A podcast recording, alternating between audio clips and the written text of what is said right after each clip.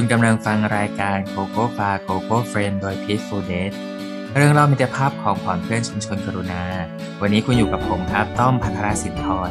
ท่านผู้ฟังอาจจะสงสัยว่า Coco Fa คืออะไรนะครับ Coco Fa ก็ย่อมาจาก Compassionate Community Facilitator หรือก็คือกระบวนกรในชุมชนกรุณาของเรานั่นเองครับวันนี้เราไม่ได้มาคุยกับกระบวนกรนะครับแต่มาคุยกับผู้มีประสบการณ์มาคุยกับคนที่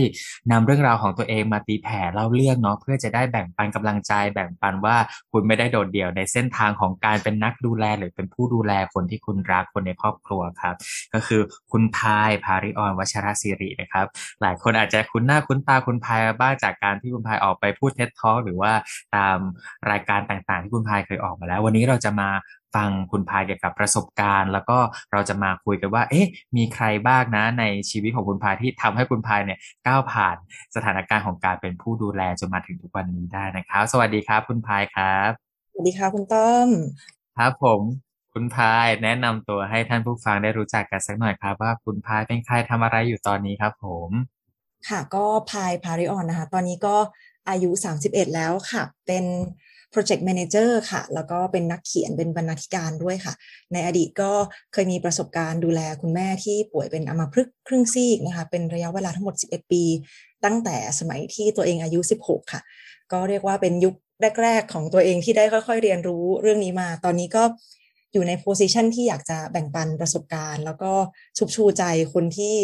กำลังเผชิญเรื่องนี้อยู่เหมือนกันเพราะว่าเข้าใจหัวอกเข้าใจความรู้สึกที่ผ่านมามากๆค่ะครับผมย้อนไปตอนนั้นหน่อยครับเป็นยังไงครับสำหรับเด็กอายุ16ที่ต้องดูแลแม่ด้วยตัวเองครับแล้วการดูแลผู้ป่วยอัมพาตเนี่ยต้องใช้แรงด้วยใช่ไหมตอนนั้นคุณพายเป็นยังไงบ้างเอ่ยจริงๆต้องบอกว่าตอนนั้นมันช็อกแบบเปลี่ยนโลกเลยค่ะ เหมือนพลิกคว่ำขมำหงายมากกับทุกสิ่งทุกอย่างบ้านพายเนี่ยคุณแม่เป็นซิงเกิลมัมด้วยเนาะเป็นคุณแม่เลี้ยงเดี่ยวเพราะฉะนั้นเราเป็นลูกคนเดียวแล้วก็มีแม่คนเดียวพอแม่ที่เป็นเสาหลักของบ้านล้มเนี่ยทุกอย่างก็ค่อนข้างระเนระนาดทีเดียวค่ะแล้วด้วยความที่ตอนนั้นพายเองก็ยังเด็กมากยังอยู่มัธยมปลายเราต้องดูแลแม่ด้วยตัวเองเนี่ยการเข้าถึงข้อมูลต่างๆหรืออะไรในสมัยนั้นน่ะมันก็ยังไม่ได้มีเหมือนทุกวันนี้ทุกวันนี้เรายังพอมีความโชคดีที่มันมีคอมมูนิตี้มีชุมชนมีแหล่งรวมข้อมูลประสบการณ์มีคนที่พร้อมจะแชร์เทคโนโลยีด้วยหลายๆอย่างมันเข้าถึงสิ่งต่างๆได้ง่ายขึ้น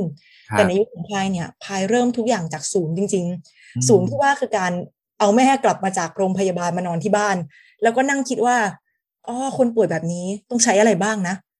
นอนเตียงแบบคนปกติดูจะเตี้ยแฮะแล้วจะลุกขึ้นมากินข้าวกันยังไงถ้าเกิดไม่ได้ปรับระดับเตียงอ๋อสงสัยต้องมีเตียงคนป่วยอ๋อเข้าห้องน้ำแบบคนปกติไม่ได้อ่ะแล้วจะเดินต้องใช้ยังไงไม้สามขา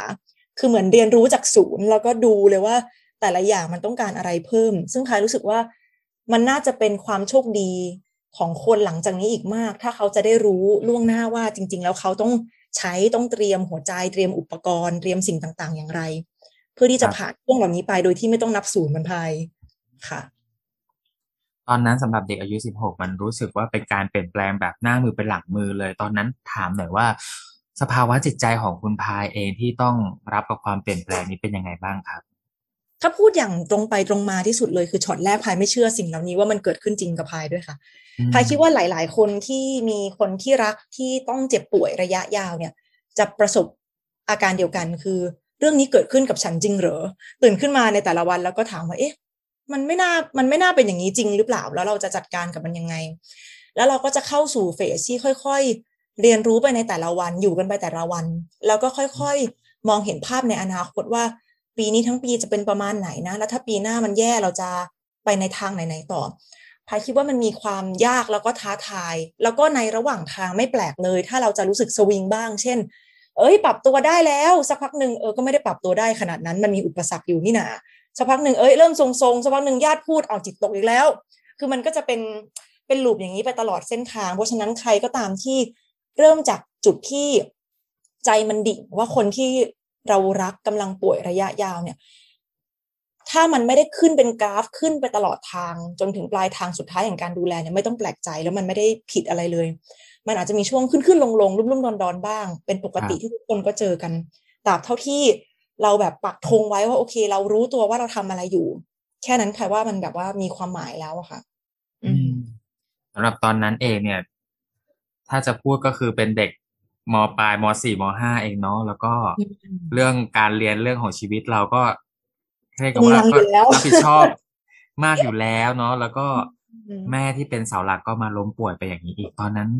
เรารู้สึกโดดเดี่ยวไหมครับหรือว่าเราอยู่กันยังไงสองแม่ลูกอย่างเงี้ยครับ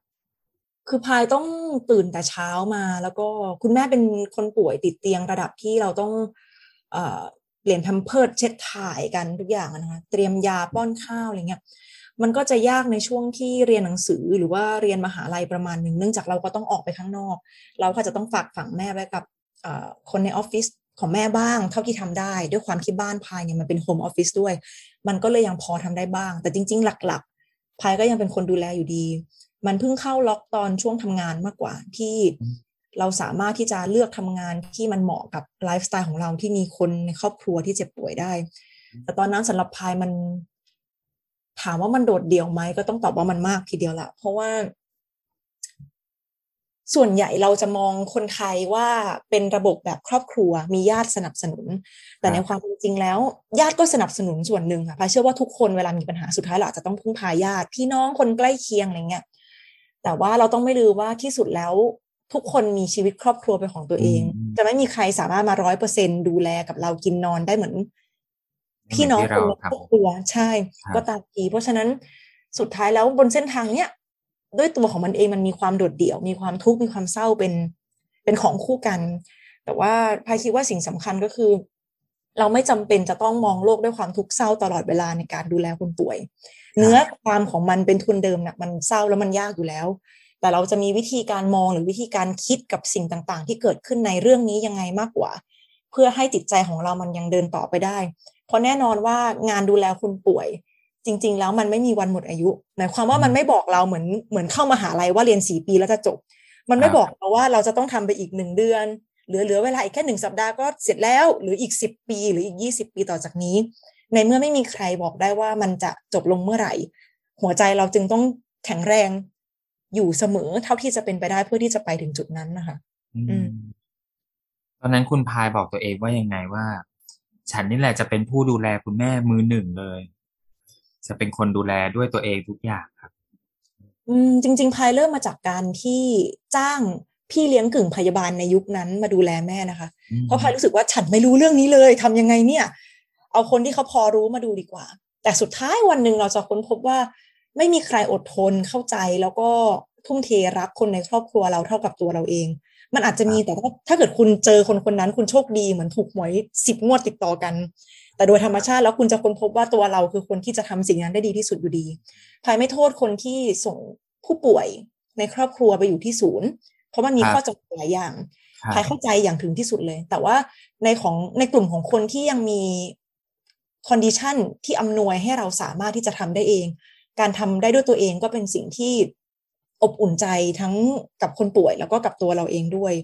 แบบนี้ค่ะแล้วพายก็ที่จริงพายไม่เคยคิดถึงขนาดว่าพายจะสามารถดูแลแม่ได้ดีที่สุดแบบเก่งที่สุดในด้านนี้หรอกแต่ว่าสิ่งที่พายคิดก็คือพายอยากให้แม่เป็นคนป่วยที่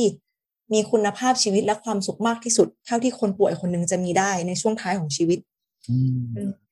แล้วก็หลายครั้งพายก็จะแซวกับเพื่อนว่าโอ้ยฉันไม่ได้เป็นแบบว่าแคร์กิฟเวอร์มือหนึ่งอะไรเลยฉันเป็นพยาบาลจำเป็น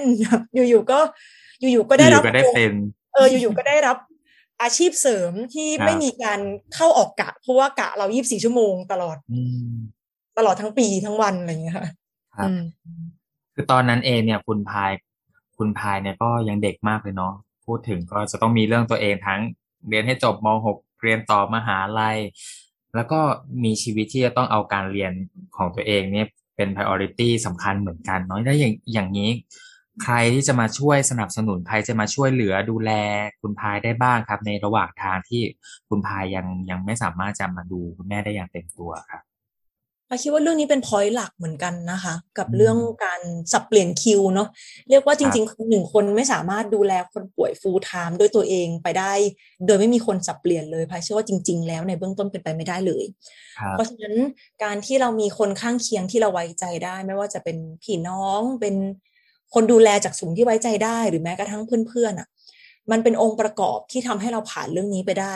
เพราะว่ามันจะมีคนที่เข้ามาแน่นอนชีวิตคนเราจะต้องมีแบบเหตุฉุกเฉินมีเรื่องจำเป็นมีธุระด่วนที่มันต้องเป็นเราเท่านั้นที่ไปแล้วใครล่ะจะดูแล คนป่วยของเรามันก็ต้องมีคนเหล่านี้ที่เราไว้ใจได้เข้ามาสับเปลี่ยนมีเพื่อนที่คอยเข้าใจว่าฉันไม่เหมือนคนอื่นนะแกฉันไม่ได้สามารถไปเที่ยวต่างจังหวัดกับพวกเธอได้ครั้งละ4วันอะไรอย่างเงี้ยฉันไปไม่ได้ฉันติดตรงนี้ฉันไม่ได้สามารถใช้เงินได้อย่างอิสระเพราะฉันมีค่าใช้จ่ายที่จะต้องดูแลในส่วนของคนป่วยอยู่การมีคนรอบข้างที่เข้าใจหรืออย่างน้อยพยายามเข้าใจในเงื่อนไขที่คนดูแลคนป่วยเจอเนี่ยพายว่าเป็นสิ่งที่สำคัญมากๆจริงๆอีกมิตินึงนอกเหนือจากคนที่เป็น caregiver เองอ่ะพายคิดว่าการที่เราให้สมมุตินะคะจัดเวิร์กช็อปหรือว่าให้คอนเทนต์เกี่ยวกับคนรอบๆข้างก็เป็นเรื่องที่สำคัญมากเพราะว่ามันเหมือนถ้าเปรียบให้ง่ายที่สุดก็คือทุกวันนี้เราอาจจะได้ยินเรื่องคนเป็นโรคซึมเศร้าเนาะเราก็ได้ยินคนรอบข้างเขาพูดว่าเป็นเศร้าเหรอทำไมไม่ไปเข้าวัดล่ะคือคนกลุ่มนี้เขาไม่ได้มีเจตนาที่ไม่ดีหรือว่าคิดร้ายอะไรเลยแต่ว่าเขาบอกจากประสบการณ์ที่เขาเจอเมื่อเปรียบเทียบเคียงกันพายว่ามันก็เหมือนกันกับกลุ่มคนรอบข้างของคนป่วยที่เขาก็อาจจะให้คำแนะนำบางอย่างที่มันไม่ได้มุ่งร้ายหรอกแต่ based on ประสบการณ์ของเขาที่เขาให้ได้ซึ่งมันคนละวงการกับเรามันน่าจะดีเหมือนกันถ้ามันมีชุดข้อมูลที่บอกว่าเอ้ยเวลาไปเยี่ยมคนป่วยติดเตียงหรือแบบคนป่วยระยะยาวไปเยี่ยมแคร์กิเวอร์ประมาณนี้สิของเยี่ยมประมาณนี้สิคำพูดประมาณนี้สิที่มันชุบชูใจให้มันมีกำลังใจจะทำต่อมากกว่าเดินเข้าไปแล้วถามว่านี่ให้แม่กินข้าวหรือยังอ่ะแล้วทำไมแม่ยังเดินไม่ได้อ่ะคือพายเชื่อว่าการที่เราดูแลคนในครอบครัวเรามุ่งหวังผลที่ดีที่สุดการหายที่มากที่สุดเท่าที่เป็นไปได้อยู่แล้วสิ่งที่ทำได้คือกำลังใจที่มอบให้กันมากกว่าแต่ว่าพายคิดว่าสังคมเรายังขาดเรื่องนี้ค่ะขาดโน้ตฮาวเรื่องนี้วิธีทำวิธีพูดต่างๆคุณพายพอจะจำได้ไหมว่ามีโอกาสไหนหรือวาระไหนที่รู้สึกว่าโอ้ใครบางคนเข้ามาซัพพอร์ตหัวใจเราเหลือเกินในวันที่รู้สึกว่าเหนื่อยมากเลยตอนที่เป็นผู้ดูแลจริงๆแล้วก็โหมันเยอะมากเลยค่ะเพราะว่าพายคิดว่าแต่ละคนจะซัพพอร์ตได้ในมิติต่างๆกันเนาะเอาตรงญาติๆก็อาจจะซัพพอร์ตได้ในมิติเงินให้เราอยู่รอดไปได้ในอีกแบบนึงเหมือนกันพายคิดว่าหลายๆคนก็เผชิญเฟสนี้มาเพื่อนๆก็อาจจะซัพพอร์ตได้ในแง่ของการรับฟังการให้ความเข้าใจการสนับสนุนทางอารมณ์หรือแม้แต่สมมติแฟนหรือว่าคนดูแลคนอื่นๆเลี้ยงจากศูนย์เขาก็จะซัพพอร์ตได้ในเรื่องของกิจกรรมประจำวันกิจวัตรประจำวันการดูแลที่ทดแทนเราพายเชื่อว่าไม่มีใครที่ช่วยเราได้ 100% ในมิติใดมิติหนึ่งแต่ว่าทุกๆองค์ประกอบของเราอ่ะมันค่อยๆหลอมรวมแบบเหมือนอุดช่องนั้นเสริมช่องนี้ให้เราเดินต่อไปได้อ่ะค่ะก็อยากจะถามคุณพายนิดนึงมันเชื่อว่ามีผู้ดูแลหลายคนเลยที่เขาจะมีความรู้สึกว่าเกรงใจ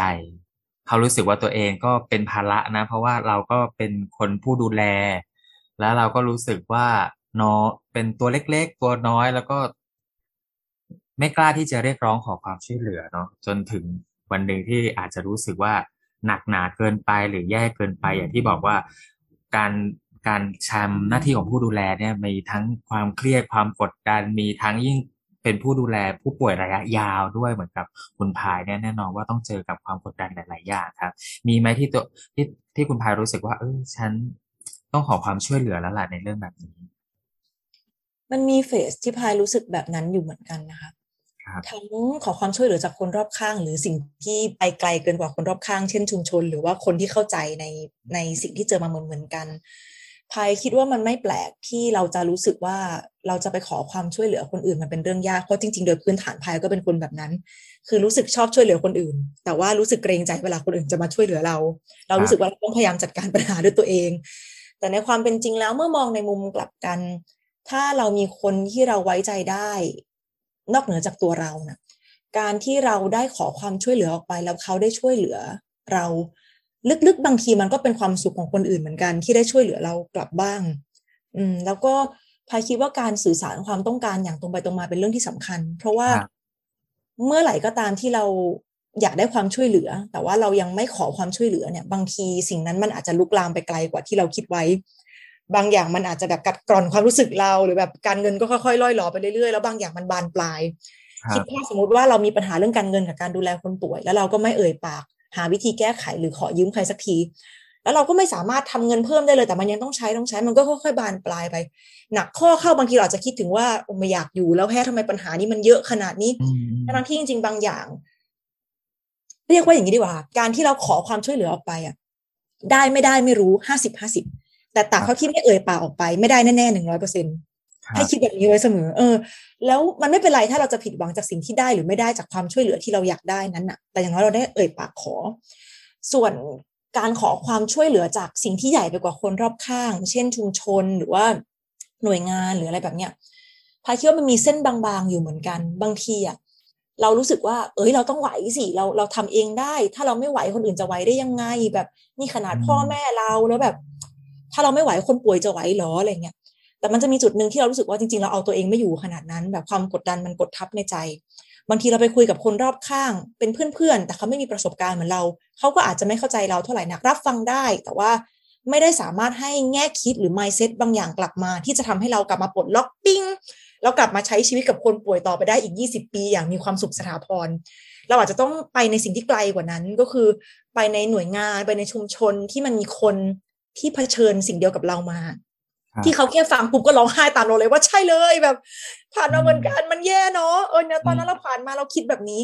สิ่งที่เราต้องคิดเสมอก็คือเราไม่ใช่คนแรกที่เจอเรื่องนี้และเราไม่ใช่คนสุดท้ายด้วยมีคนที่ผ่านมาก่อนมีคนที่เป็นรุ่นพี่เราในเรื่องนี้แน่ๆแล้วถ้าเราเปิดใจในสิ่งนั้นๆน่ะเราอาจจะเป็นทุกข์อย่างน้อยก็น้อยลงนะคะขอบคุณครับคุณพายเพราะว่าฟังเมื่อกี้ก็รู้สึกแบบขนลุกเนาะเพราะว่ามาดูในปัจจุบันแล้วเนี่ยสังคมของเราหรือคนรุ่นเราอ่ะเดี๋ยวต้องตอนนี้ยังไงก็ต้องได้เป็นผู้ดูแลกันบ้างแล้วเนาะพ่อแม่ก็เริ่มแบบอายุเยอะมากอายุมากขึ้นอะไรอย่างเงี้ยครับมีครั้งนึงครับผมเคยทำเวิร์กช็อปเนาะแล้วเขาก็รู้สึกว่าเขาอ่ะเคยขอความช่วยเหลือคนที่สำคัญที่สุดคนนึงนั่นก็คือคนที่เขาดูแลครับคุณพายผมก็เลยอยากถามคุณพายว่าเพราะว่ากี้คุณพายบอกว่าไม่มีอะไรสำคัญที่สุดเท่าที่เราสื่อสารกันแบบตรงไปตรงมาอยากถามว่าคุณพายกับคุณแม่ในฐานะที่เราจะต้องดูแลกันระยะยาวเนี่ยเราสื่อสารกันยังไงเราต่างช่วยต่างรับกันยังไงบ้างครับพายคิดว่าสิ่งสำคัญเลยคือการพูดอย่างตรงไปตรงมาจริงๆค่ะเชื่อไหมว่าพายดูแลแม่มา11ปีอ่ะพายใช้เวลาประมาณครึ่งปีใน11ปีนั้นกับการแฮนเดิลกับแม่ที่พูดกับพายตลอดเวลาว่าฉันอยากตาย อันนี้ก็เป็นการสื่อสารอย่างตรงไปตรงมาของแม่เหมือนกันการนอนติดเตียงที่ช่วยเหลือตัวเองไม่ได้รู้สึกว่าตัวเองเป็นภาระของลูกอะไรเงี้ยหรือพายก็จะสื่อสารอย่างตรงไปตรงมาว่าแม่เอางี้นะถ้าแม่ไม่อยากอยู่เพื่อตัวเองแม่ก็คิดซะว่าแม่อยู่ให้พายมาได้หอมแก้มวันละ1ครั้งมีกำลังใจไปทำงานก็ยังดีเหมือนเราก็ต้องตกลงในส่วนที่เราโอเคร่วมกันอ่ะบางครั้งอ่ะการที่เราแบบไม่ยอมพูดมันออกไปแล้วเราก็เก็บความรู้สึกไว้ในใจแบบแม่ไม่ยอมแม่กินข้าวเสร็จแล้วกินยาอมยาไว้ครึ่งชั่วโมงเสร็จแล้วก็ไม่ยอมกลืนกลับบ้วนออกมาพอเราไม่พอใจแล้วเราเก็บไว้สิ่งเหล่านี้ก็จะสั่งสมในใจของเราก็ต้องสื่อสารว่าแม่ทำแบบนี้ไม่ได้นะยาเนี่ยแม่ต้องกินนะแล้วเราจะต้องหาวิธีอื่นๆแก้ไขด้วยพายคิดว่าสื่อสารความรู้สึกอย่างเดียวบางทีก็อาจจะไม่เพียงพอด้วยนะคะมันเป็นจุดใหญ่ใจความสำคัญแต่สิ่งสำคัญคือเราต้องหาทางออกร่วมไปกับมันเช่นแม่ไม่อยากกลืนยารู้สึกว่ากลืนลำบาก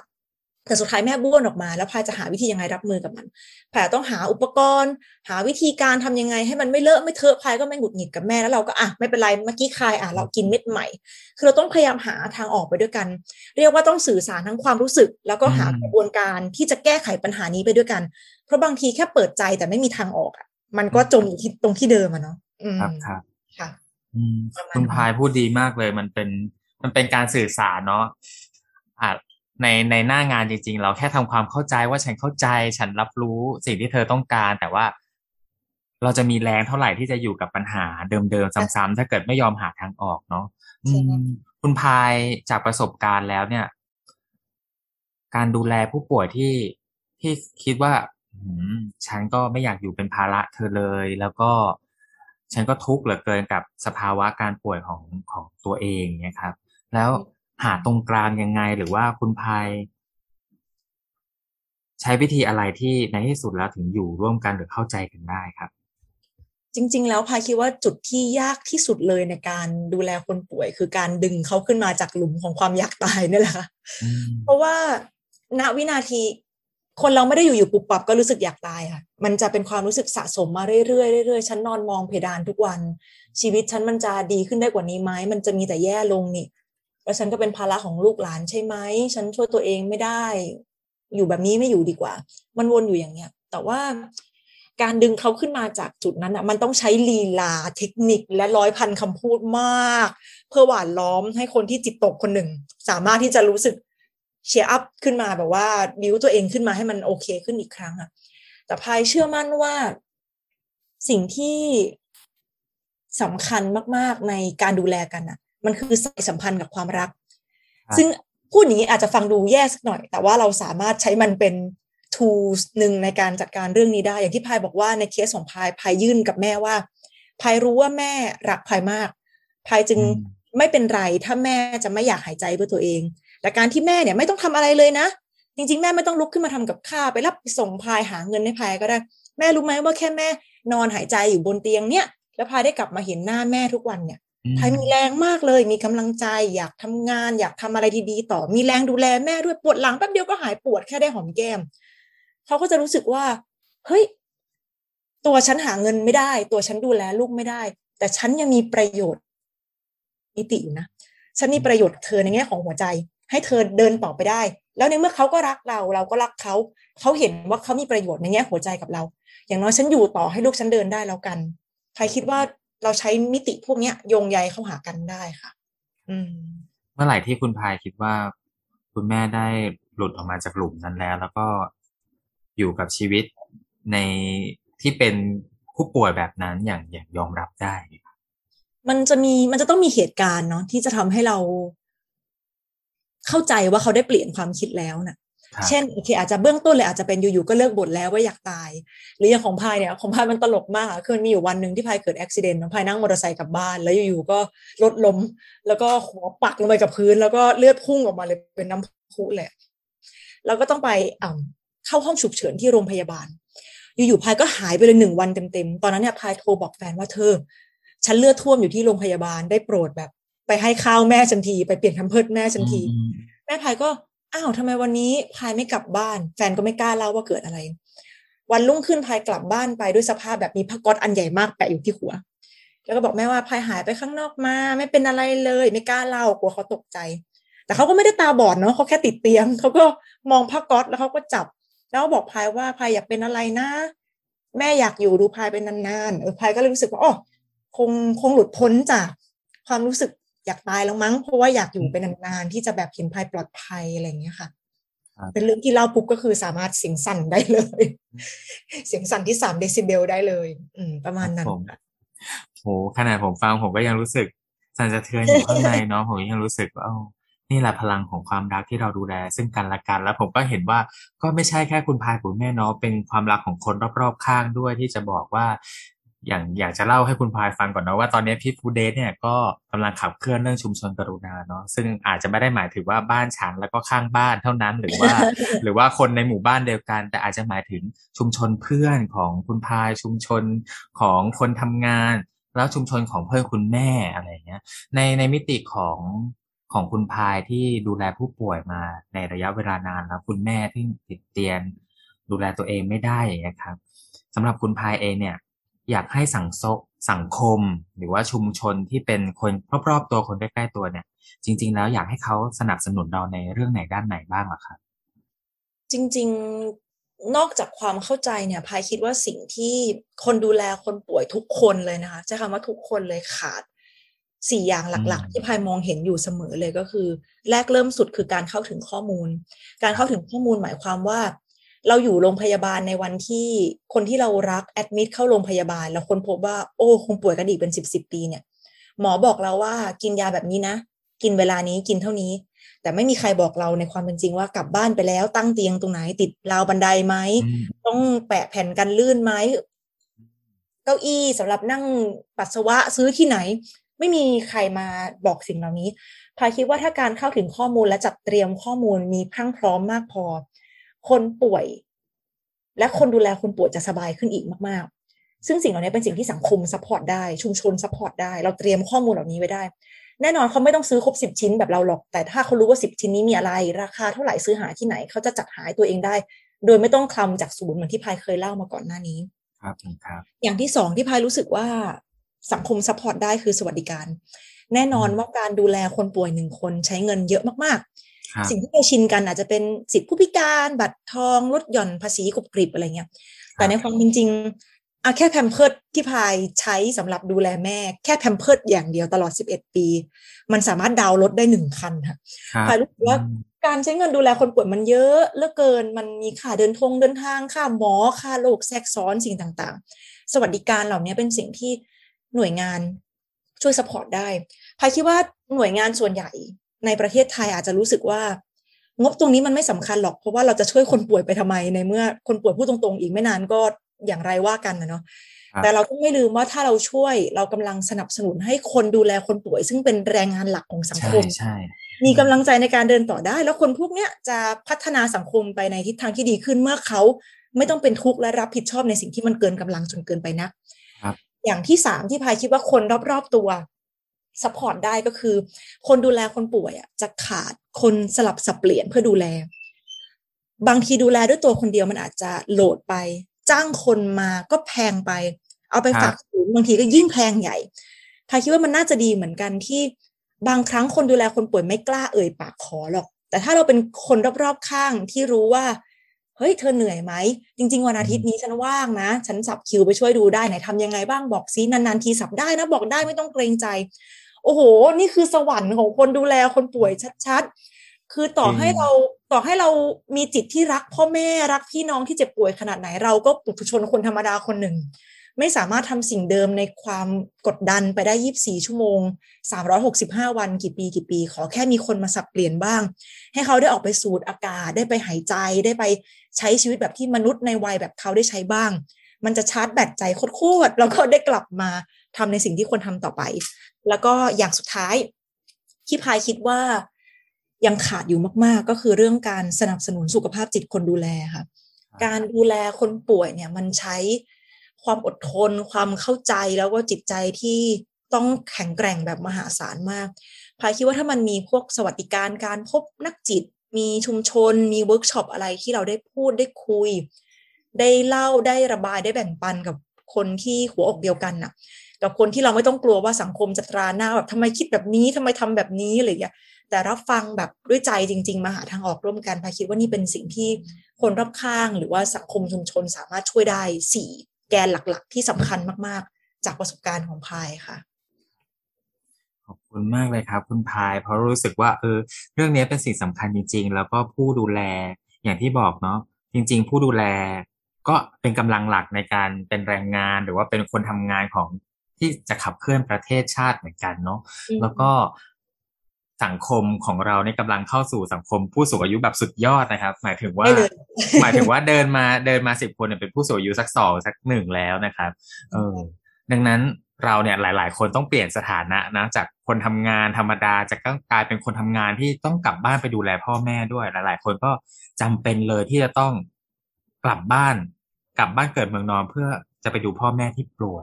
ป่วยอะไรอย่างเงี้ยเนาะก็โชคดีอย่างที่คุณพายบอกว่าตอนเนี้ยมีช่องทางหลากหลายเลยที่เราจะได้เข้าถึงข้อมูลของผู้ดูแลมีคนที่เข้าอกเข้าใจแล้วก็รับทราบถึงปัญหานี้มากขึ้นก็เลยจะนำพามาถึงจุดนี้เนาะว่าคุณพายมาถึงจุดนี้อะไรทำให้คุณพายเหมือนกับเริ่มก้าวออกมาแล้วก็ออกมาทำระบบนึงที่เรียกว่าระบบในการสนับสนุนผู้ดูแลเช่นการให้ข้อมูลที่คุณพายไปออกรายการต่างๆหรือว่าทำหนังสือนะครับอะไรเป็นแรงบันดาลใจให้คุณพายทำอย่างนั้นครับหลักๆเลยคือพายแค่รู้สึกว่าไหนๆเรื่องนี้มันเกิดขึ้นกับฉันแล้วอ่ะไอความเจ็บปวดของแม่ประสบการณ์ความทุกข์ความสุขความทุกสิ่งทุกอย่างที่มันเจอมาไหนๆมันเกิดขึ้นแล้วอ่ะมันจะจบลงที่ตัวพายจริงๆเหรอมันสามารถ useful ได้กว่านี้อีกไหมมันสามารถเป็นประโยชน์ได้กว่านี้อีกไหมในเมื่อไหนๆมันเกิดขึ้นแล้วมันจะมีประโยชน์นึงที่คนที่เผชิญเรื่องแบบนี้ชอบพูดกันว่าทำไมเรื่องแบบนี้ต้องเกิดขึ้นกับเราด้วยแต่ว่าไหนๆมันเกิดขึ้นแล้วอ่ะเรามาใช้เรื่องพวกนี้ให้มันเป็นประโยชน์สูงสุดกันเถอะมันมีคนอีกมากที่ยังต้องเผชิญเรื่องแบบนี้และมันจะดีแค่ไหนถ้าเขาไม่ต้องโดดเดี่ยวหรือไม่ต้องสัมผัสความรู้สึกแบบเดียวกับเราพายคิดว่าถ้าคนทุกคนที่ผ่านประสบการณ์แบบนี้มาคิดแบบนี้ได้เราจะรวมตัวกันเป็นชุมชนที่เข้มแข็งมาก และเราพร้อมจะซัพพอร์ตรุ่นน้องในวงการของเราเสมอและจริงๆทุกคนแปลว่า 90% ของคนในสังคมจะต้องผ่านเฟสนี้ไม่ช้าก็เร็วและคุณไม่มีทางรู้ว่ามันคือเมื่อไหร่แต่มันจะดีมากถ้าไม่ว่าเมื่อไหร่ก็ตามที่มันเกิดขึ้นคุณรู้ว่าคุณมาที่นี่ได้มีคนคอยซัพพอร์ตใจมีคนคอยซัพพอร์ตข้อมูลอยู่เสมอแล้วหนึ่งในสิ่งที่พายแพลนไว้ตลอดแล้วก็ทำมาตลอดก็คือโอเคพายยังเป็นคนที่ยังต้องทำงานอยู่เนาะจันทร์ถึงศุกร์พายก็ไม่ได้ว่างพายก็ยังต้องทำงานพายก็จะมีช่วงว่างดึกๆวันธรรมดาบ้างเสาร์อาทิตย์บ้างเพราะฉะนั้นโอเคพายอาจจะไม่ใช่คนที่มีเวลาเพียงพอที่จะสามารถแบบจัดเวิร์กช็อปได้ทุกวันหรืออะไรก็ตามแต่ว่าสิ่งหนึ่งที่พายอยากฝากไว้ก็คือจริงๆเราสามารถทำในแบบที่เราถนัดได้อย่างพายเป็นนักเขียนใช่ไหมคะบางทีพายก็เป็นนักเล่าอย่างในเวที TEDx หรืออะไรก็ตามแต่พายก็จะมองหาว่าอะไรคือจุดแข็งของฉันโอเคฉันพูดรู้เรื่องฉันพูดแล้วคนพอจะฟังฉันบ้างเพลินๆไปก็ยังดีพายก็มานั่งมองว่าโอเค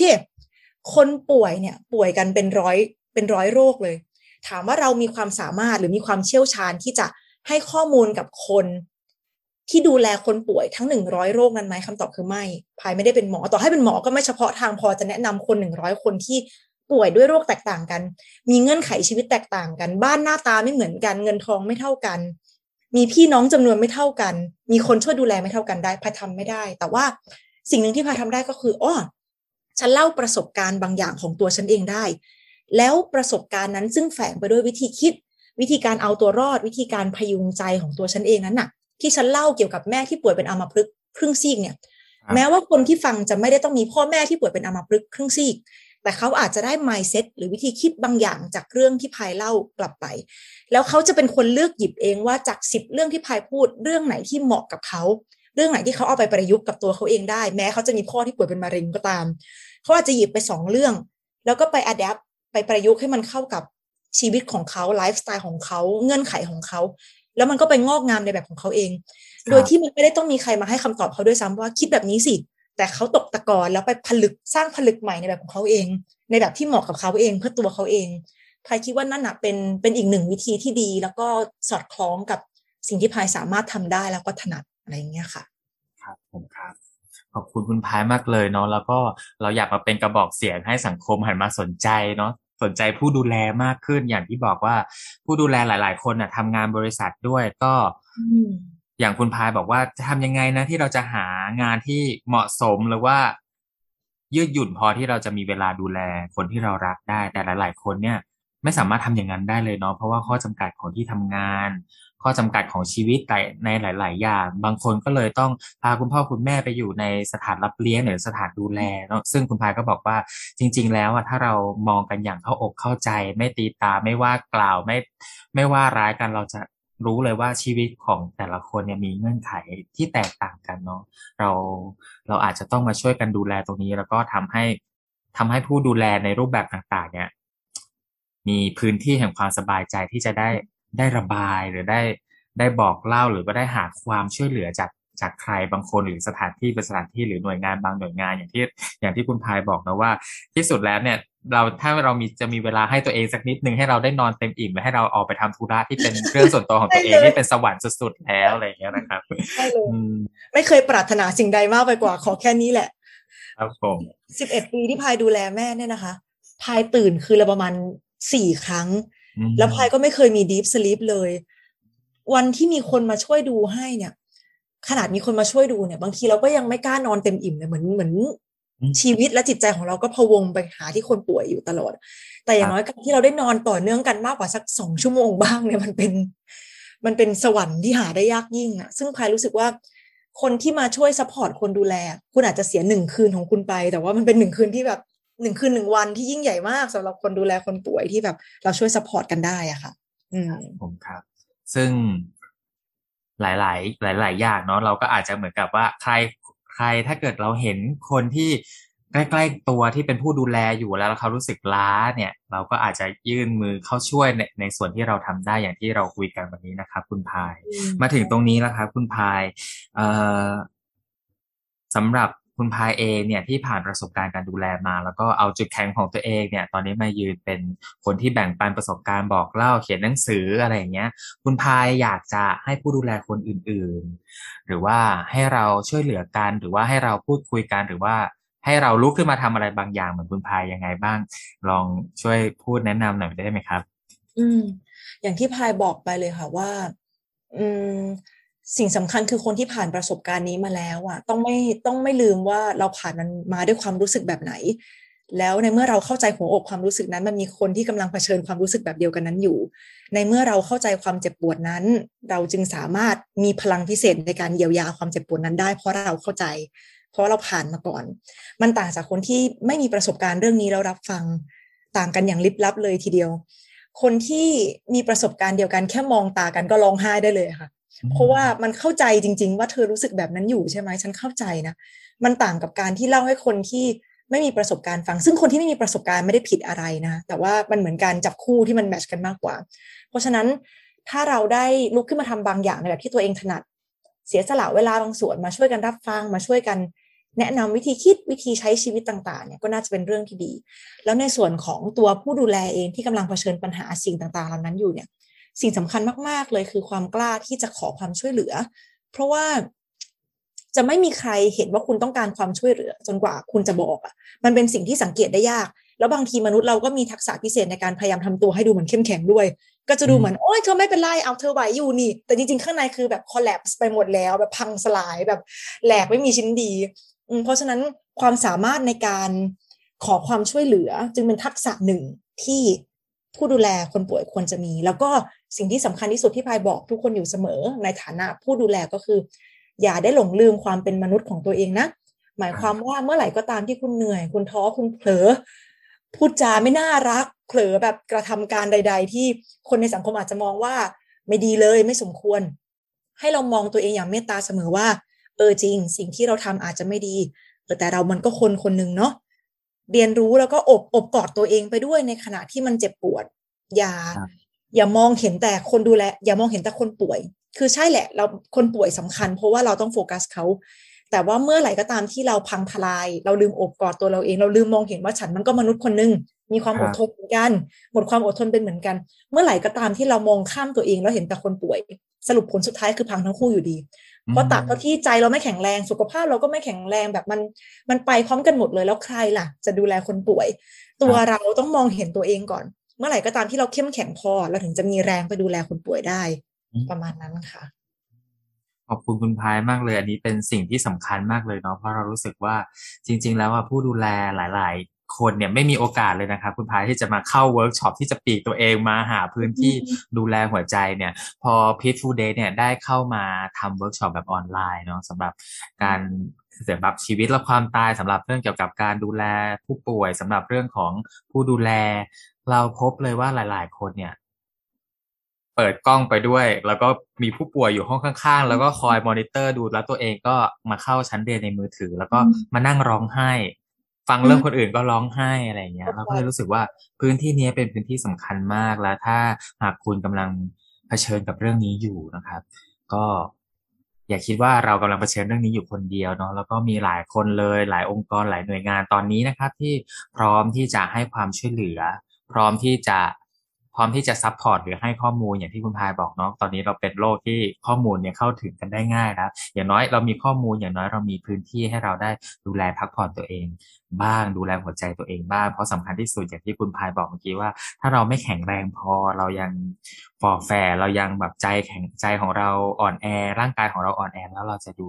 ผู้ป่วยของเราหรือคนที่เรารักได้อย่างดีได้อย่างไรนะครับคุณพายจริงค่ะครับสำหรับสุดท้ายนี้คุณพายมีอะไรอยากจะฝากท่านผู้ฟังบ้างครับก็จริงๆแล้วสิ่งที่พายอยากฝากน่าจะเป็น peaceful date เนี่ยแหละค่ะคือจริงๆพายก็ไม่ได้มีส่วนได้ส่วนเสียกับเพจนะแต่ว่าพายแค่รู้สึกว่าพายอยู่ในยุคที่ workshop และ talk ทุกอย่างมันต้องไปที่หน้างานนะคะพอพายได้เจอสิ่งที่มันคุณแค่เปิดมือถือขึ้นมาแล้วคุณสามารถที่จะได้รับฟังข้อมูลได้พูดคุยได้รับการเยียวยาจากที่บ้านณข้างๆเตียงคนป่วยสำหรับพายนี่มันแบบมันไอเดียลแบบว่ามันเป็นอุดมคติสุดๆแล้วที่เมื่อก่อนพายคิดตลอดว่าแล้วยังไงนะถ้าฉันอยากไปฟังเวิร์กช็อปนี้ฉันต้องทิ้งแม่ไว้ที่บ้านแล้วก็นั่งรถออกไปฟังเวิร์กช็อปแล้วค่อยกลับมาอย่างเงี้ยเหรอแต่ว่ามันไม่สอดคล้องกับชีวิตนี่นาแต่ว่าเมื่อไหร่ที่มันออนไลน์มันง่ายขึ้นมากเพราะฉะนั้นก็อยากให้เปิดใจให้กว้างแล้วก็อย่าคิดว่าเรากำลัง ไปเป็นภาระไปเป็นความลำบากของคนอื่นที่ต้องมารับฟังปัญหาของเราหรือเปล่ามีคนอีกมากที่เปิดใจรอฟังเพราะฉะนั้นตราบเท่าที่เราเปิดใจที่จะเล่าความทุกข์ในใจบางอย่างมันก็คงได้รับการบรรเทาให้มันคลายลงอะค่ะขอบคุณคุณพายมากเลยช่วยฝากผลงานของพีทฟูดเดย์ด้วยงั้นตอนนี้ฝากผลงานของคุณพายสักนิดนึงครับตอนนี้มีอะไรให้ติดตามบ้างครับผมหลักๆเลยจริงๆก็เป็นหนังสือแหละค่ะแต่ว่าบางเล่มก็บอกตรงๆว่าอาจจะโซเอาไปบ้างแล้วอาจจะต้องซื้อเป็นอีบุ๊กเอาอะไรเงี้ยค่ะก็มี4เล่มที่ออกกับทางสำนักพิมพ์บันบุ๊กมี How I Love My Mother How I Live My Life How Lucky I Am แล้วก็ How I Love Myself ทั้ง4เล่มเนี้ยก็จะเขียนตั้งแต่ช่วงที่คุณแม่พายยังป่วยแล้วก็ยังมีชีวิตอยู่ว่าพายดูแลผ่านเรื่องต่างๆมาด้วยบทสนทนาด้วยวิธีคิดด้วยสถานการณ์แบบไหนลามไปจนถึงใครบ้างรอบๆตัวที่ช่วยพายผ่านพ้นเรื่องนี้มาได้แล้วก็พายใช้ชีวิตในมิติของพายการเรียนการมีความสัมพันธ์กับแฟนการทำงานยังไงในขณะที่ดูแลคนป่วยไปด้วยรวมไปถึงเล่มสุดท้ายเนี่ยก็จะเป็นในช่วงเวลาที่คุณแม่พายไม่อยู่แล้วว่าเมื่อไหร่ก็ตามที่เราเผชิญกับความสูญเสียสุดท้ายแล้วเราหันกลับมารักตัวเองได้อย่างเต็มร้อยได้ด้วยอะไรบ้างวิธีไหนบ้างยังไงบ้างค่ะวันนี้ขอบคุณคุณพายมากเลยครับแล้วก็วันนี้ก็อย่างที่คุณพายได้ฝากไปแล้วเนาะก็ขอฝากพี่ฟูเดย์นะครับฝากพอดแคสต์ Coco Fa Coco Friend นะครับคุณสามารถที่จะมาฟังเรื่องราวของผู้คนที่ทำงานเพื่อการอยู่และตายดีของผู้คนนะครับรวมถึงแนวคิดวิธีการต่างๆแล้วก็สามารถติดตามได้ที่พอดแคสต์ของพี่ฟูเดย์ในทุกๆช่องทางครับแล้วก็อย่างที่คุณพายบอกใครที่กำลังประสบปัญหาอยู่เนาะอย่างเงี้ยอาจจะไปลองดูหนังสือของคุณพายหรือว่าถ้าเกิดต้องการข้อมูลสำหรับการดูแลผู้ป่วยระยะท้ายหรือผู้ป่วยติดเตียงหรือผู้ป่วยเรื้อรังก็สามารถติดต่อมาได้ที่ทางเพจ Food Day ได้เลยนะครับสำหรับวันนี้ก็สวัสดีครับ